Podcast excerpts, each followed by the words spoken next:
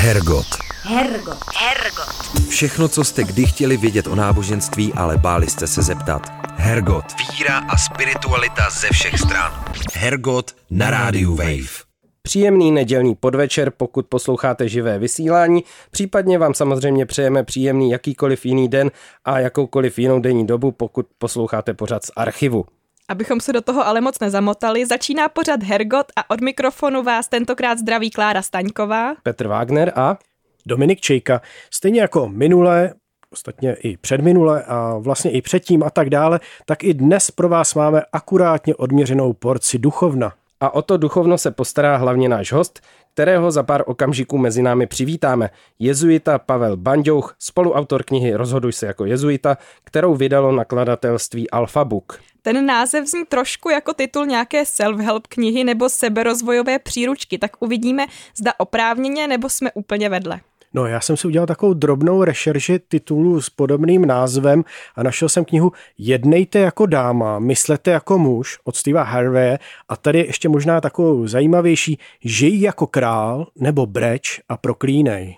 To Aha. je titul jedné knihy? Ne, to je druhá kniha a tato od buď to Petra nebo Petra Dubaje. No tak to je výborný. Ale nevíme, jestli je podobnost čistě náhodná nebo jak to je, to se dozvíme z toho rozhovoru. Hergot. Hergot. Hergot. Hergot na rádiu Wave. V tuto chvíli je již s námi ohlášený host, jezuita Pavel Banďouch. Dobrý den. Dobrý večer, díky za pozvání. My se trochu budeme bavit o knize Rozhoduj se jako jezuita a ten název nás popravdě trochu vyzývá eh, k první lehce konfrontační otázce. Proč by se měl člověk rozhodovat zrovna jako jezuita? V čem je to lepší než jiný typ rozhodování třeba? Tak eh, vlastně ten název té knížky je samozřejmě malinko lákavý, malinko provokační taky, aby jsme zaujali, ale dá se říct, že vycházíme z nějakých zkušenosti, více než 500 letý, eh, vlastně jezuitského řádu dá se říct, nebo zkušenosti svatého Ignáce z Loyoli, co nějakým způsobem na základě svojí zkušenosti přišel na to, jakým způsobem se dá rozhodovat tak, aby to bylo co nejlepší k našemu prospěchu, k prospěchu těch kolem nás a tak nějak, aby se to líbilo i Pánu Bohu ideálně. Takže vlastně, vlastně to, co představujeme, není ani tak nějaký řečeno, teď musíte dělat tohle a tohle, jsou to spíš nástroje. A jsou to nástroje, třeba vezměte, vezměte to jako třeba recept na guláš. Jaký máte recept na guláš? Ale samozřejmě, že... Recept na kulajdu, teď, jsem, teď mi vytanulo z té písničky. No to je taková aluze na jednu písničku, ale... Od Lucky Bílý. ale vlastně můžete ho jednou uvařit takhle a potom už uvidíte, aha, tak já bych tam přidal víc cibule a uděláte si to podle sebe, jak vám to víc chutná. My už jsme si taky trochu dělali legraci z toho, že název zní trochu jako nějaká self-help literatura, mm. ale možná se asi z vašeho pohledu o self-help literaturu úplně nejedná, tak um, co přesně v té knížce najdete? Tak doufám, že to ne, nepůsobí jako self-help literatura. Dá se říct, že svým způsobem něco tam může být podobného, ale jakož samozřejmě to odpovídá na nějaké otázky, co si lidi kladou pořád. A v tomhle případě je to zejména taková existenciální otázka, co mám vlastně dělat v tom mm-hmm. životě. Především většinou se to týká hlavně, řekněme, těch velkých životních rozhodnutí ve smyslu, mám se vdát, oženit, co mám dělat, případně pokud člověk je katolík, mám vstoupit do řehole a podobně. A jak už jsem vlastně naznačoval, tak ta naše knížka vychází z té zkušenosti jak svatého Ignáce jako takového, tak jezuitského řádu, co na něj samozřejmě nějakým způsobem navazuje. Ale smysl toho, že jsme ji napsali, je vlastně taky takový, že jsme se snažili, snad to vyšlo aspoň malinko, přeložit takový ten klasický slovník, řekněme, té katolické spirituality, co je dneska občas těžko srozumitelný, malinko do toho dnešního jazyka. Malinko jsme se snažili dělat to, co se snaží dělat i papež František, překládat.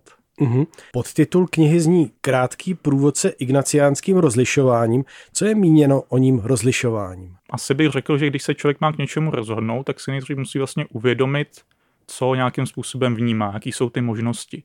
A aspoň jak to vnímám já, tak ta otázka rozlišování je skutečně hodně hlavně o tom vnímání.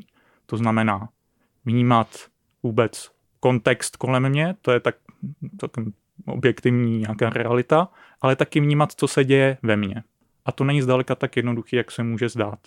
Třeba i z mojí zkušenosti občasného doprovázejícího duchovních cvičení, třeba v Kolíně, tak člověk vnímá, že často, ten největší, často ta největší potíž, co lidi mají, vlastně není nedostatek informací, ale je to spíš naopak. Je to přebytek informací v němu, podnětů, co vlastně potom jakoby až udusej to, co cítíme my v sami sobě. A třeba vůbec odpovědět na otázku, jak se máte, aby to bylo lepší než dobře nebo špatně, není až tak banální a tyhle ty věci nějakým způsobem můžou v tomhle tom pomoct. Doufám, co najdete v té knížce. Takže to rozlišování v sobě nutně zahrnuje vytvoření nějakého prázdna v sobě nebo nějakého odstupu od, od všech těch informací, co se na nás hrnou? Je tam, je tam nutný nějaký krok zpátky? Tak ideálně je vytvoření z nějakého místa ticha skutečně, nebo odstupu. Ale samozřejmě, mm, pokud jsou to nějaké duchovní cvičení jako takový, tak je to třeba otázka toho, že jdu někam na víkend do nějakého kláštera nebo takhle. Ale je to klidně i otázka toho, že jednoduše před spaním si ten čas najdu. A teďka si řeknu, že ten čas, třeba těch 15 minut, jako v případě toho exámenu, co se o něm možná taky budeme bavit, tak je to čas, co nějakým způsobem věnuju Bohu, ale vlastně i sobě. Protože se dívám zpátky na ten den a svým způsobem s odstupem, ale pořád zúčastněně se dívám na to, co se vlastně dělo ve mně. Hmm. A jaký je teda potom rozdíl mezi nějakou modlitbou a tím rozlišováním, jak se o tom teď bavíme? Asi záleží, jak člověk vnímá, co je modlitba pokud člověk vnímá modlitbu jako jen ten explicitní moment, kdy se modlíme jako v tom klasickém slova smyslu, třeba já nevím, říkáme modlitbu odčenáš, pak to je jedna možnost, ale ta další možnost vlastně, jak vnímat modlitbu je, že to je náš neustálý vztah s Bohem. Hm, já bych ji vnímal spíš v tomhle tom kontextu a v tomhle kontextu ten třeba exámen nebo ty jiné pomůcky, ty jiné nástroje jsou součástí toho vlastně. Jenom jsou víc explicitní. Vlastně si udělám ten explicitní čas na něco, co stejně dělám třeba nereflektovaně jindy. Takhle bych to asi řekl. Hm. A ten proces toho rozlišování by měl tedy vést ke schopnosti nacházet Boha ve všech věcech, schopnosti chápat, co je boží volí pro člověka, když si to vypůjčím z té knihy samotné? Myslím, že by se to asi dalo takhle říct. Vlastně je to jednoduše taky najít si nějaký opěrný body ve svém životě a taky schopnost, myslím si, ano, nacházet Boha ve všech věcech ideálně, ale to je, to je úkol na celý život, to není něco, co člověk jednou dostane a potom už to má, je to spíš celoživotní proces, ale je to taky snaha vlastně nechat se najít Bohem svým způsobem taky.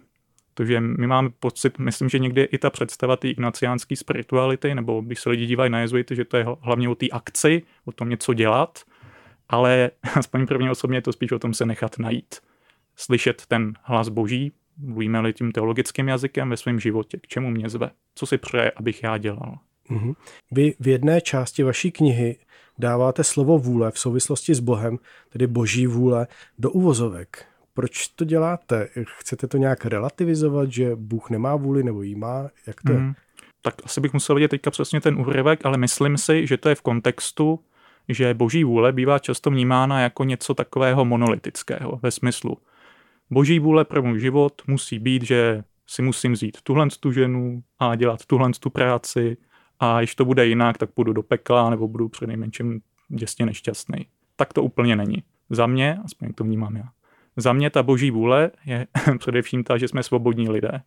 Bůh chce, aby jsme byli svobodní, chce i, aby jsme byli šťastní, aby jsme naplnili svůj život, ne tím štěstím fast foodovým samozřejmě, ale tím hlubokým štěstím, co naplňuje.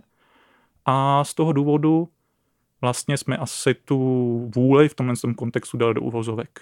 Jelikož to není něco, co by člověka někam nutilo, ta vůle, plus taky samozřejmě ta představa, že Bůh má vůli nějakým způsobem antropomorfická, ale vždycky o Bohu můžeme mluvit jedině v obrazech. Uh-huh.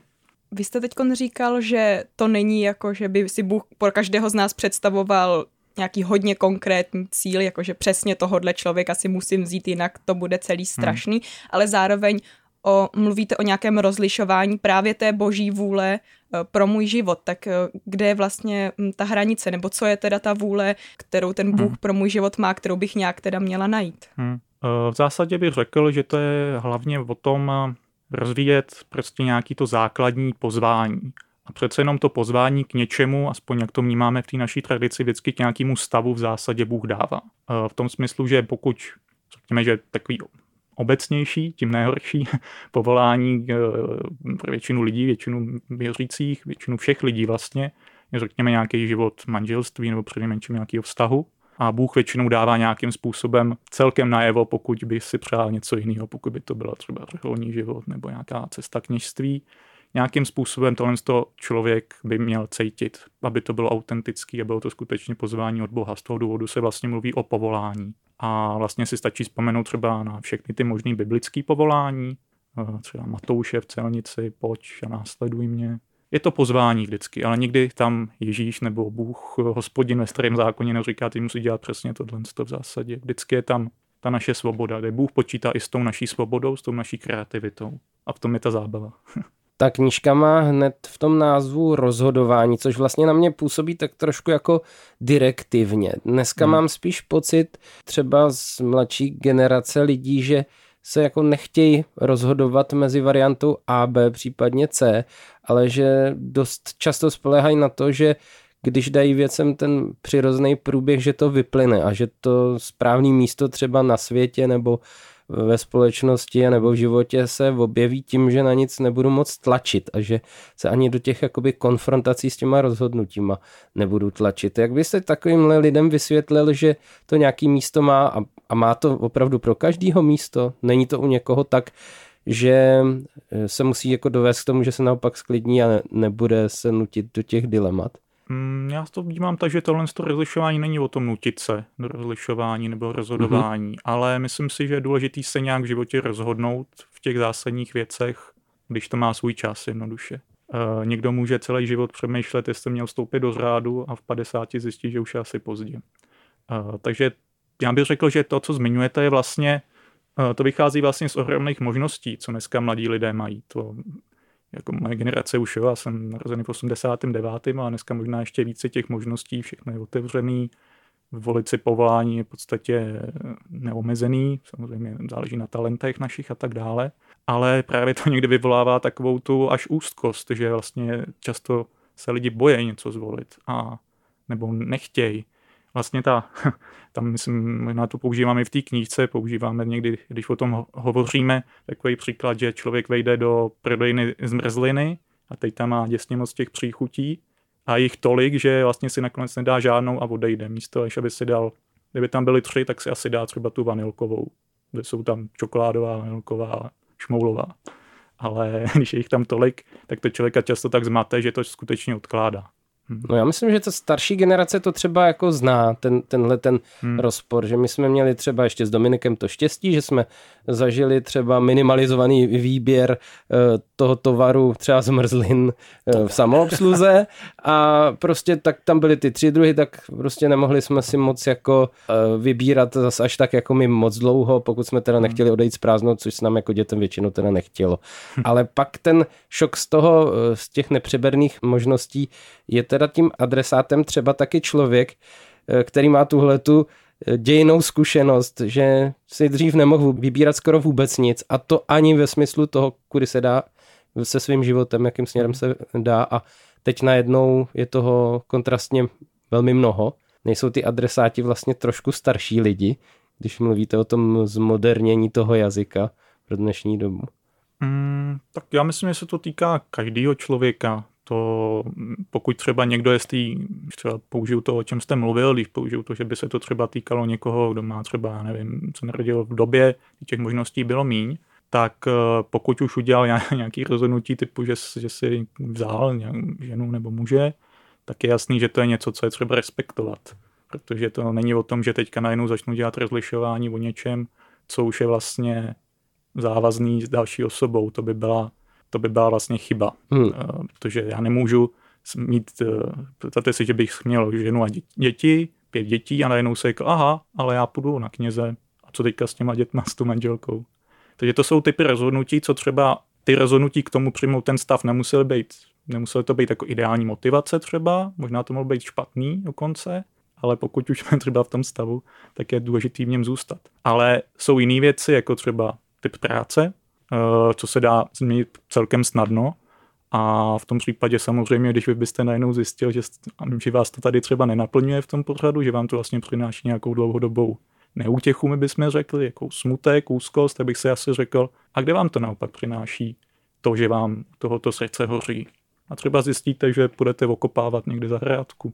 A kromě teda toho manželství, případně nějakého takového stavu a té práce, jaké by byly ještě další příklady, ve kterých hm, je správné podle vás použít nějaký tady ten typ rozhodování? A kromě té zmrzliny. To je. Právě protože jste říkal, že tady na těch maličkostech to asi úplně bohu je jedno. Jo, tak samozřejmě bohu nezáleží na tom, jestli se dáte čokoládovou nebo jahodovou. Svým způsobem se to dá potom používat jakoby na všechno, ale v tom smyslu, že právě záleží na té míře důležitosti. Ale můžu třeba zjistit, pokud zůstanu v tom, jakým, v tom duchovním kontextu, třeba jaký typ modlitby mi pomáhá. Pokud v dobrý víře snažím se číst Bibli každý den dvě hodiny, ale jediné, co z toho mám, je taková suchost, tak asi si řeknu, asi kdyby přišel takový člověk za mnou, tak mu řeknu, ale tak zkus se modlit nějak jinak. Jsou jiný typy modlitby, zkus třeba mít kontemplativní způsob modlitby ve smyslu třeba jenom tak být s Pánem Ježíšem, vnímat svůj dech, jo, nebo třeba zkusit film. Z toho důvodu je třeba je spousta typů duchovních cvičení, třeba v tom kolíně, taky třeba někdo jede na filmové cvičení a pak zjistí, no hele, na mě to nefunguje. Hmm. Já mám s tím potíže. Tak jo, zůstanu toho biblického textu, nebo naopak. Hergot. Hergot. Hergot. Všechno, co jste kdy chtěli vědět o náboženství, ale báli jste se zeptat. Hergot. Hergot na rádiu Wave. Já pořád úplně nechápu, kde je v tom ta boží vůle. Mm-hmm. Je v tom, že rozpoznám to svoje psychologické ustrojení a prostě tomu přizpůsobím svoje rozhodování, anebo do toho nějak dynamicky vstupuje? Eh, boží vůle je, abych jsme naplnili podle mě svobodně skutečně to, k čemu máme nějaký talenty a co taky objektivně ten náš kontext kolem nás potřebuje. Takže Bůh nikdy nejedná s nikým jako s ostrovem. Takže je důležité si položit i tyhle ty otázky, vlastně jestli to, co třeba dělám, vůbec má nějaký smysl, nebo co může být lepší. Nikdy se nerozhoduje mezi špatným a lepším. V ignaciánském rozlišování to je taky důležitý říct. Tam je to jasný. Musím si zvolit to, co není zlý, to, co je dobrý samozřejmě. Ale ta boží vůle je právě i v tom, že se snažím vidět, co Bůh chce po tom celém světě. Co, a on si přeje naše štěstí, můžeme tomu říct spásu klasicky, prostě aby lidi žili nějakým způsobem v lásce, spokojenosti, naději. Příklad, co mě napadá v tomhle kontextu, je třeba povolání Mojžíše. To se dá celkem snadno nalistovat. Tam se píše, Bůh slyšel nářek svého lidu. Narodí se Mojžíš, Mojžíš je povolán, jde za božím lidem, vyvede ho z Egypta. Moje povolání je v kontextu celý boží spásy. Můj příběh je v tom příběhu. A já jsem v tom velkém příběhu a ten velký příběh je ve mně. Takže vlastně žádný malý příběh v tomhle kontextu nejsou. No já to budu možná trochu problematizovat i s tím Mojžíšem. Tak víme, že po tom prvním kontaktu s Pánem Bohem on se vlastně vymlouvá. On neřekne, jo, udělám to, ale, ale vyjmenovává ty předpoklady, proč by to jít nemělo, což jsou asi docela objektivní věci, třeba, že neumí mluvit, hmm. že mu nebudou věřit, že není jako na to zvyklý vlastně jednat s větším počtem lidí a pak eh, je veliká otázka, jestli vlastně ho to celý ten příběh jeho přivedl ke štěstí, protože on na rozdíl od zbytku té pospolitosti nemohl ani vstoupit do té zaslíbené země, takže řekl bych, že umřel minimálně trochu smutný. My teda mhm. nevíme vlastně, jestli umřel, to je ještě taky teda ta věc zajímavá, ale je to vlastně trošku problematický ta cesta. Já si myslím, že to třeba byla jeho vůle, dejme tomu, věřím tomu, ale jestli je to to, to skutečný štěstí životní, to vlastně nevím.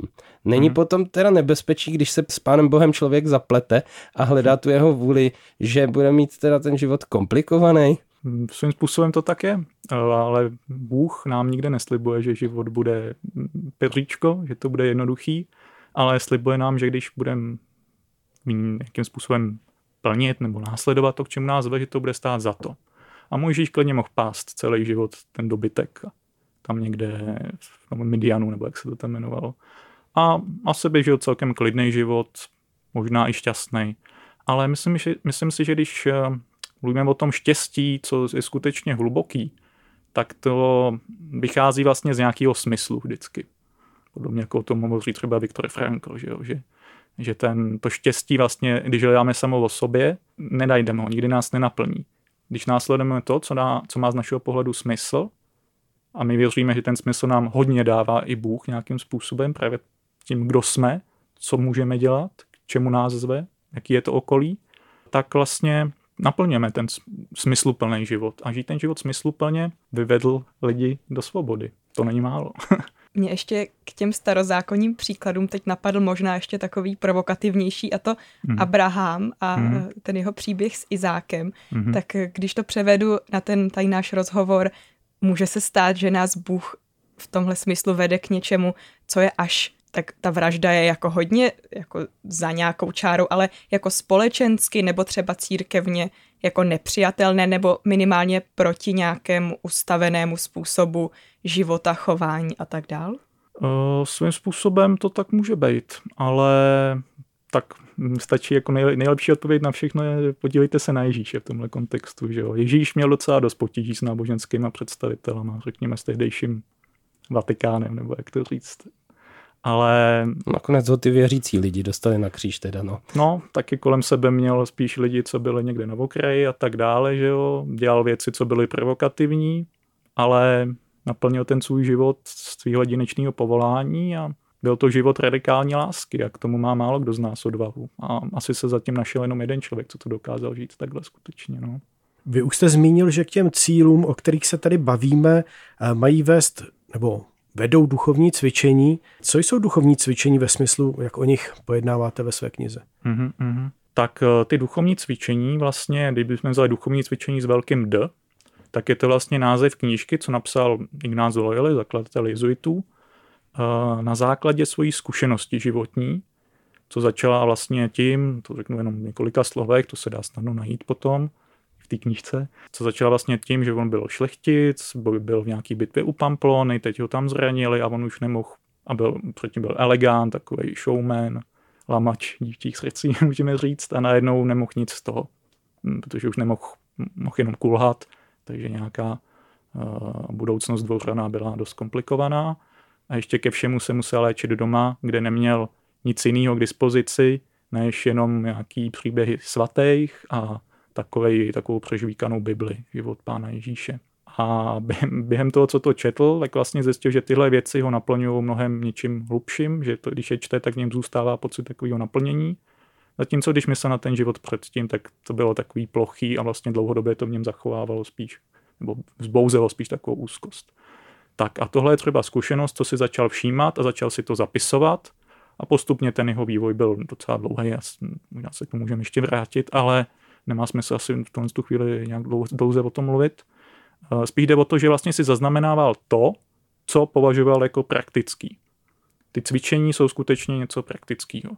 Když jsem mluvil, předtím jsem použil tu metaforu toho receptu na guláš, tak duchovní cvičení jsou jako extrémně recept na guláš. Protože když si koupíte ve smyslu, teď si přečtu duchovní cvičení svatého Ignáce, je vám to v podstatě k ničemu.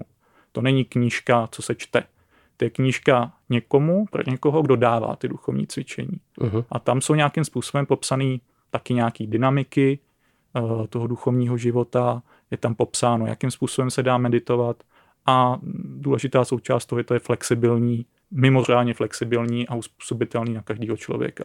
Z tohle z toho potom vycházejí třeba ty duchovní cvičení, jak je třeba dává jezuiti, ale nejenom jezuiti samozřejmě a nejenom přeholníci, klidně lajci dneska.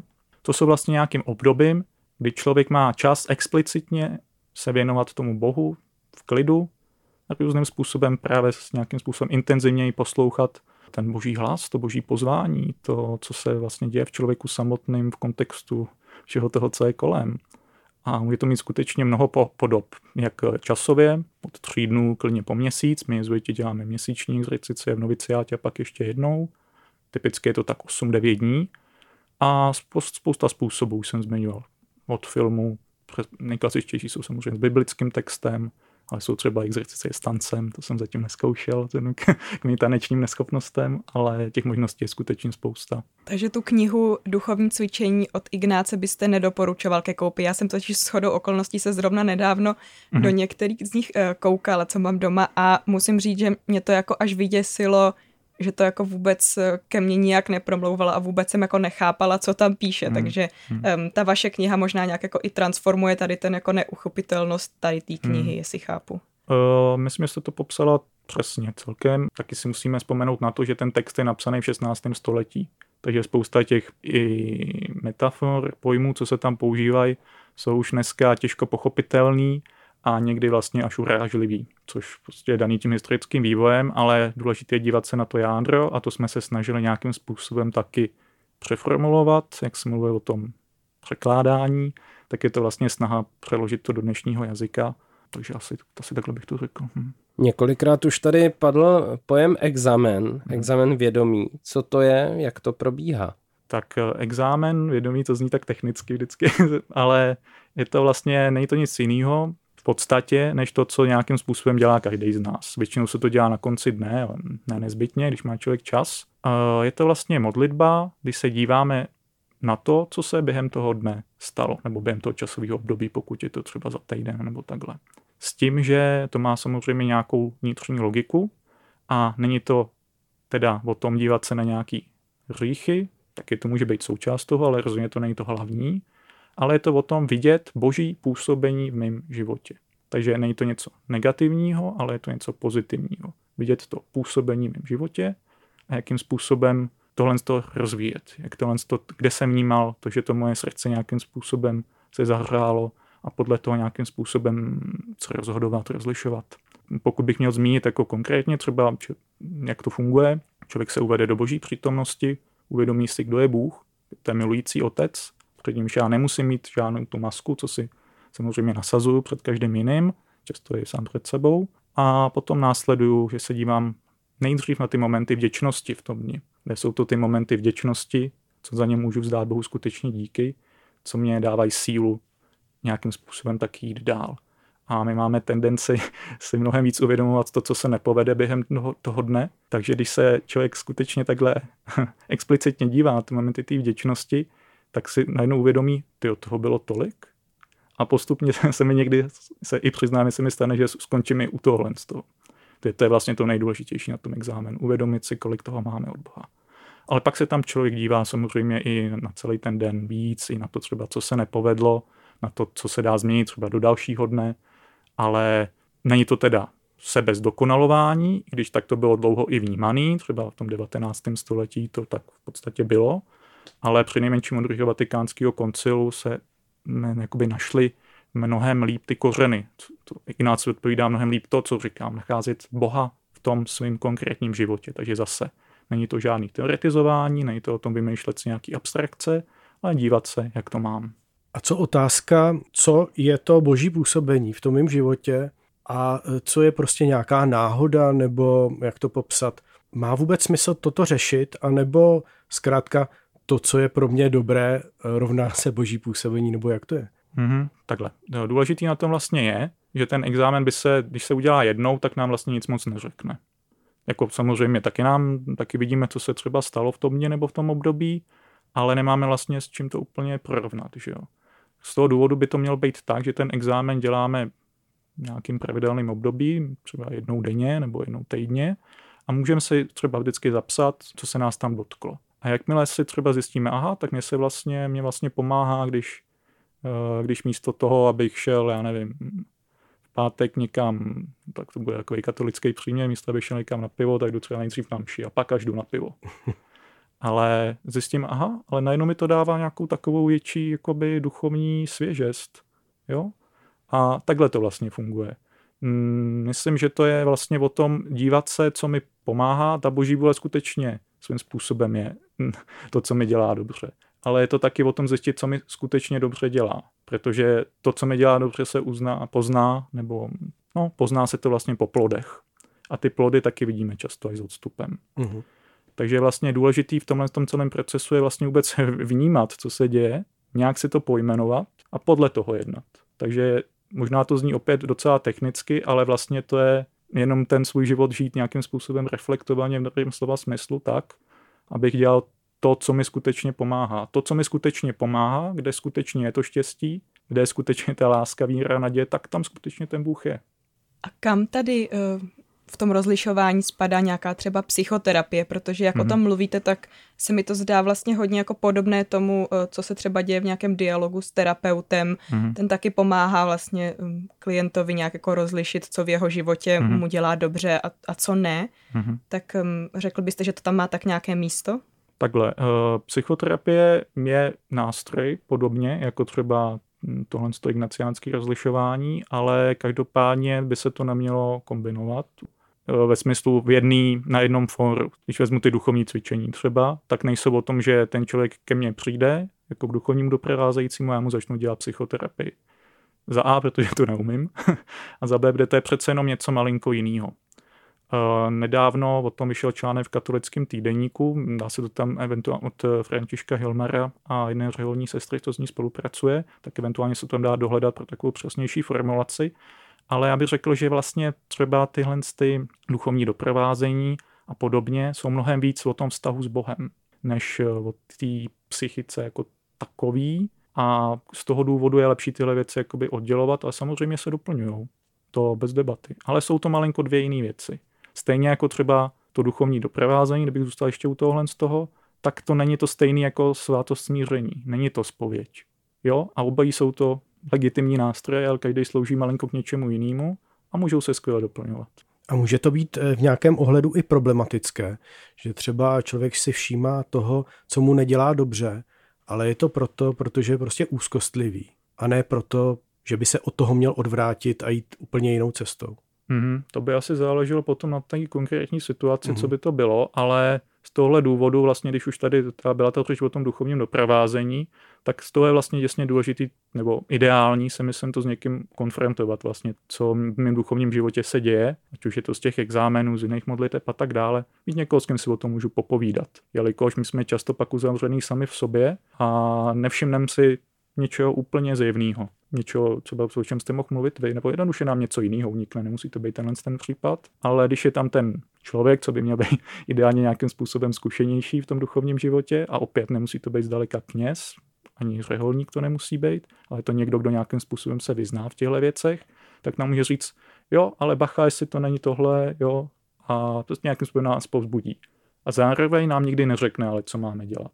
To je důležitý, protože bohužel se člověk Nedávno jsem se s tím setkal v jednom článku, že to ignaciánské doprovázení je vlastně, že ten doprovázející řekne, co je boží vůle v tvém životě. Tak to není. To, když někdo říká, tak to neodpovídá skutečnosti. Ten hlavní vztah v tom doprovázení není já jako doprovázející a ten doprovázený, ale ten hlavní vztah je vlastně Bůh a ten doprovázený. Já jsem tam jenom jako taková, jak to říct, doprovázející skutečně na cestě ale nemůžu tomu člověku nikdy říct, co si má zvolit. To nejde. Hergot. Hergot. Hergot. Fatima Rahimi, Dominik Čejka a Petr Wagner. Hergot na rádiu Wave. Mě ještě zajímá u toho vztahu eh, terapie a nějakých těch duchovních praktik. Eh, nedávno jsem eh, četla v jedné takové knížce od pana Pidži názor, že ty terapie je kritizoval v tom smyslu, že nás vlastně jako uchlácholí v něčem, že vlastně jako eh, děláme všechno dobře a jenom abychom se měli dobře, mm. v čem by to možná spíš jako bychom měli sami sebe nějak změnit nebo ukáznit a spíš jako chápal naší dobu, která je až takovou jako přeterapeutizovanou. Mm. Souhlasil byste s tím? Asi bych s tím úplně nesouhlasil, protože ze své zkušenosti zatím až tolik ne, ale ze zkušenosti třeba spolubratří vím, že prostě ta psychoterapie je legitimní nástroj. Samozřejmě opět, pokud je dělaná kvalitně a není nějakým způsobem dělaná špatně, pak nefunguje žádný nástroj. Když je ten, když je ten už tupej, tak s ním neuříznete nic. Ale když je ten už kvalitní a řeže, což ta psychoterapie v dobrém slova smyslu může pomoct tomhle tom, tak je to nástroj, co je samozřejmě legitimní a spoustě lidem to pomáhá a zase myslím si, že jako kněží nebo budoucí kněží nebo řeholníci, prostě duchovní doprovázející, musíme mít taky trošku té pokory, říct, že třeba všemu nerozumíme. A že jsou třeba věci, co psycholog, psychoterapeut dokáže vyřešit mnohem líp než my.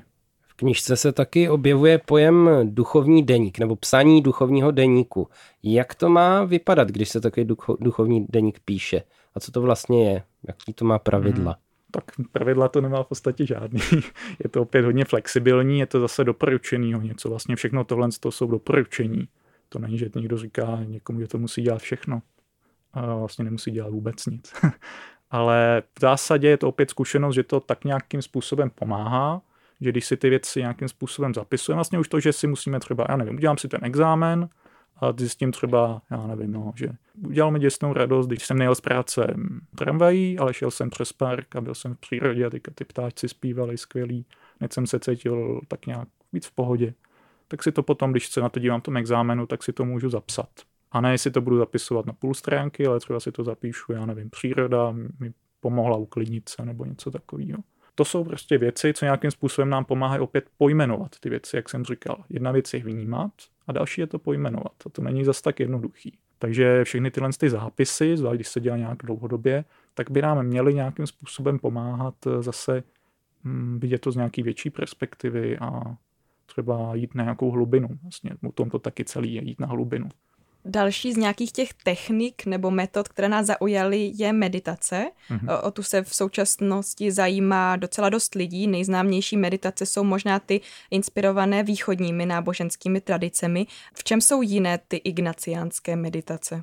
Tak tady je vlastně taková věc, že tam je dost obtížný, co tou meditací člověk třeba myslí.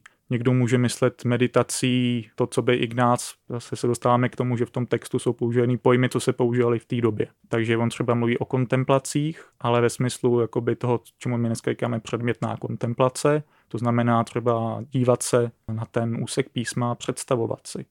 To je asi to klasický ignaciánský, hlavně ta představivost. Dívat se těma smyslem, být, být tam v té scéně, být účastníkem. Ale právě, že dneska bych tomu řekl spíš meditace třeba, tak jak to používám já. A kdybych tomu se nějakým způsobem popisovat, tak bylo by nejdřív důležité to vypsat na dvě stránky, co vlastně myslím tím, co je meditace, co je kontemplace. Obecně řečeno, jak jsem říkal, ta ignaciánská meditace, jak ji vnímám já, což, kde se dělá, jak se dělá většina těch ignaciánských duchovních cvičení, je na základě většinou písma svatého. Vezmu si nějaký text písma, řekněme, z nového zákona, třeba můžu si vzpomenout na to povolání Matouše, co jsem tady zmiňoval, a teďka si to nejdřív v klidu přečtu a potom se snažím tam být v té scéně. Takže ne možná ani tak o tom přemýšlet, protože to není o tom dělat nějaký historický rozbor nebo teologický rozbor, to je v podstatě jedno.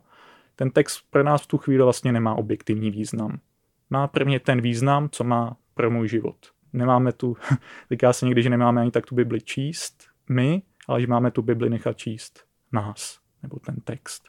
A představuji si, že jsem té scéně a můžu si najít svoje místo. To už nás většinou ta naše představivost nějak vede. Třeba jsem ten Matouš a vidím Ježíše, jak ke mně přichází a dívá se na mě. A jak se na mě dívá. A mění mě to nějak, co od něj slyším. Jo? A takhle třeba vypadá, může vypadat jedna, jeden ten způsob té meditace. A nehrozí tam pak, že si člověk představuje něco, co ho odvádí vlastně od podstaty toho sdělení, toho textu a že si začne něco namlouvat? O, tohle nebezpečí tam vždycky může být, ale myslím si, že tam zase, zase důležitý se podívat, jako odkud ta myšlenka k mně přichází. Klidně se zeptat, proč ke mně přišla. Tak proč najednou, tak když přemýšlím, kolik bude hrát eh, večer fotbal ligy mistrů, tak jasně to je asi myšlenka, co nemá smysl se jí zabývat a můžu spíš nechat jít že to je nějaký něco, co mě vyrušuje. Ale pokud mi najednou začnou přicházet myšlenky e, něčeho, co vlastně tam je ve mně dlouho, něco, něco většinou vztahového, já nevím, tak to může být v rodině, v práci, tak má smysl se tím zabývat. Ono se to dotýká těch věcí našeho života. O tom to je, tak se má ta Bible číst. To, že víme, že Ježíš je spasitel, nás samou sobě není zase tak důležitý, pokud to nezmění náš život. A tohle je vlastně smysl všech těchto těch nástrojů, všech těchto těch cvičení, nechat změnit ten svůj život, ne ani tak my ho měnit, ale nechat se změnit tím Bohem. Ale máte pravdu, že tam samozřejmě může být i riziko toho, že člověk se nějakým způsobem v tom zamotá, všelijakým způsobem, ale opět, aspoň v těch ignaciánských duchovních cvičeních musí být vždycky někdo, kdo tomu rozumí, kdo dává, řekněme, ty body takzvaně, ty punkta a pomůže nám v těch těžkých situacích. A co třeba ta modlitba s využitím představivosti, o co jde? Mm-hmm. Protože já mám třeba představivosti, řekl bych, ranec a když se modlím, tak mám problém, aby se mi moc zase naopak jako nerozjížděla někam, protože se mi pak ty eh, myšlenky nikdy nesejdou. Mm-hmm. Jak to vypadá, když to teda je nějak utříděné? Mm-hmm. To je hodně, hodně individuální, ale v zásadě to poznáte podle toho, jestli vám to dává nějaký plody, co vás nějakým způsobem posunou. A když říkám posunou, tak to nemyslím zase ve smyslu toho seberozvoje, ale ve smyslu, že vám to nějakým způsobem otevře možnost žít nějakým způsobem víc v té víře, naději, lásce. Protože to nejdůležitější po těch duchovních cvičeních, takhle, to nejdůležitější část duchovních cvičeních je to po duchovních cvičeních. Uh-huh. To je mhm. To je náš život. Všechny tyhle ty nástroje nejsou smysl. To není cíl. Ten cíl je život žitej s tím hlubokým štěstím, láskou, nadějí.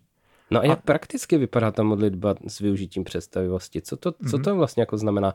Znamená to, že cíleně opouštím ten rámec, každý má samozřejmě eh, svoje modlitební kolečko, že jo? Mm. Má tam ty nejbližší zřejmě, asi instinktivně začne spíš dřív prosit o věci, než že by děkoval, prostě takhle je člověk většinou jako nastavený.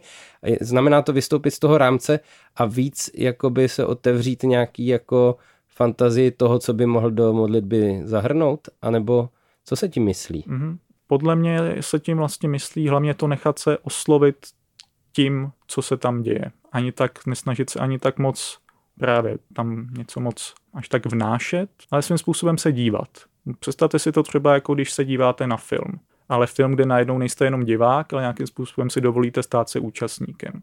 Ale nějakým způsobem je tam něco, co vás už malinko někam táhne. Samozřejmě, že ten text, to písma svatého třeba, my věříme, že má nějakou v sobě, má v sobě nějaký ten plamen, má v sobě nějakou tu hloubku a ty texty nějakým způsobem fungují, nějakým způsobem nás někam vedou, něco v nás otevřou, něco v nás vzbudějí.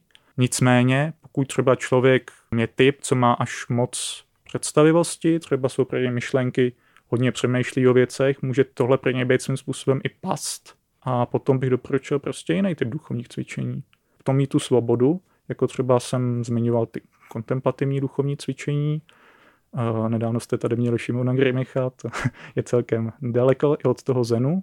Jsou tam velký prolínací plochy, není to to samé samozřejmě, ale je tam spousta věcí, co jsou velmi podobné a je to hlavně o tom být. Třeba já jsem spíš takový typ člověka, si myslím, že mě víc pomůže spíš být v té přítomnosti, což neznamená, že se nemodlím i s písmem ale v zásadě mi pomáhá vždycky uh, mnohem víc to bytí v té přítomnosti. Hm. Přinejmenším jako část té modlitby. Hm. Jedna z kapitol ve vaší knize se taky e, zabývá rozlišováním mezi hm. zlými a dobrými duchy. Tak by nás zajímalo, o co jde v tomhle případě a proč i tady to slovo duch máte v úvozovkách psaný. Mm-hmm tak to je přesně zase ten příklad toho pojmu 16. století, protože to skutečně může zavánět jaký duchové. Zlej duch, dobrý duch, to může člověk jako zmást a vlastně ho to až, až jako nepříjemně překvapit, jestli to je nějaká duchařina. Uh, není je to vlastně nějakým způsobem to, ano, může to s nějakým způsobem odpovídá, jakoby dobrý duch v zásadě odpovídá jakoby Bohu, zlej v zásadě odpovídá, řekněme, zlýmu duchu ve smyslu ďábel a tak dále, ale je to mnohem komplexnější. Protože jsou to i všechny ty dynamiky, co se na ty věci vážou. To znamená, když mluvím třeba o působení, já nevím, zlýho ducha v mém životě, tak tím nemyslím, že to všechno dělá Satan. To bychom se najednou začali podle mě bát, tak to vlastně není. Myslím, ten Satan zdaleka není žádný druhý bůh. Často jsou to prostě věci, co se týkají nějakých sociálních kontextů, mých špatných návyků, prostě nějakých úzkostí a tak dále. Takže myslí se tím vlastně i takhle celkově ty obecné dynamiky. A svým způsobem, co se tím snaží taky říct ten duch, nebo ty hnutí taky, co ty duchové, abych byl v tom jazyku ignaciánským, způsobujou, tak nás nějakým způsobem někam hejbou, někam, na, někam nás posouvají. S tím, že v zásadě můžeme říct, že, jo, že ten dobrý duch se nás snaží posunout té větší svobodě, víře, naději, lásce, zatímco ten zlej duch, když to tak řeknu, ty zlý dynamiky, duchovní, psychologický, sociální a tak dále, nějakým způsobem nám tu svobodu spíš berou, spíš nás uzavírají. Spíš je to něco, co eh, staví na tom, aby jsme se stali víc sebestřednýma. Jaké z těch nástrojů, o kterých jste mluvil, vy osobně používáte a jestli byste možná mohli uvést i nějaký příklad, kdy vám při rozhodování významně pomohly? Hmm. Tak v nějaký míře používám vlastně všechny. Jako jezuita je to v podstatě povinnost skoro, ale je to jednoduše z toho důvodu, že mi fungují. Čím dál tím víc objevuju třeba ten význam toho exámenu, to se přiznám, že třeba v noviciátě jsem zdaleka takhle nevnímal. V posledních měsících vlastně díky práci na té knížce možná svým způsobem často se člověk uvědomí to, co má, až když to musí nějakým způsobem víc popsat, tak jsem se do toho nějak víc třeba pustil, do, toho, do té praxe toho exámenu a skutečně mi to pomáhá nacházet ty místa, kde cítím, že se, že se víc otevřu, že jsem víc v tom společenství, to říct s Bohem, s lidma, tyhle věci jdou vždycky spolu. Kvalitní vztahy vždycky znamenají i společenství s Bohem. A třeba i to společenství je, kdybych měl zmínit něco praktického, co jako zjišťuju, že mi dělá děsně radost. Společenství v komunitě, když si najdeme v komunitě čas, že jenom nepracujeme jako šílenci, ale třeba si najdeme čas dát si spolu kafe a pobavit se vážně, nevážně. To najednou zjistím, že mi otevře úplně, že mi to udělá hezký den. Možná to zní banálně, ale proč si to neudělat? A ono nakonec člověk, ten, ten čas je vždycky požehnaný. Takže mm, to je třeba ten exámen, jinak duchovní cvičení my děláme každoročně aspoň osmidenní, plus taky teď dávám v zásadě duchovní cvičení, nebo doprovázím při nejmenším, což pro mě není o moc menší zážitek, musím říct, protože je málo, málo věcí hezčích, než dívat se, jak Bůh působí v jiných lidech v pozitivním slova smyslu, takže se skutečně dostávají z věcí, co jsou v nich nějak zašmodrchaný, dostávají se třeba ze strachu, co měli, ať už z Boha nebo z lidí, vyrovnávají se s nějakýma těžkýma věcma. Tohle, na tohle se dívat, to je k nezaplacení. Pavle, my vám moc děkujeme za to, že jste přijal pozvání do Hergotu a přejem boží poženání do další práce a do řeholního života. Taky díky za pozvání a ať se daří vám i všem posluchačům. Děkujeme, nashledanou. Nashledanou. Děkujeme. Hergot. Hergot. Hergot. Hergot na rádiu Wave. To byl jezuita Pavel Banďouk, se kterým jsme si povídali taky o jeho knize Rozhoduj se jako jezuita. A mimo jiné jsme se taky dozvěděli, že občas zajde na pivo. Uh-huh.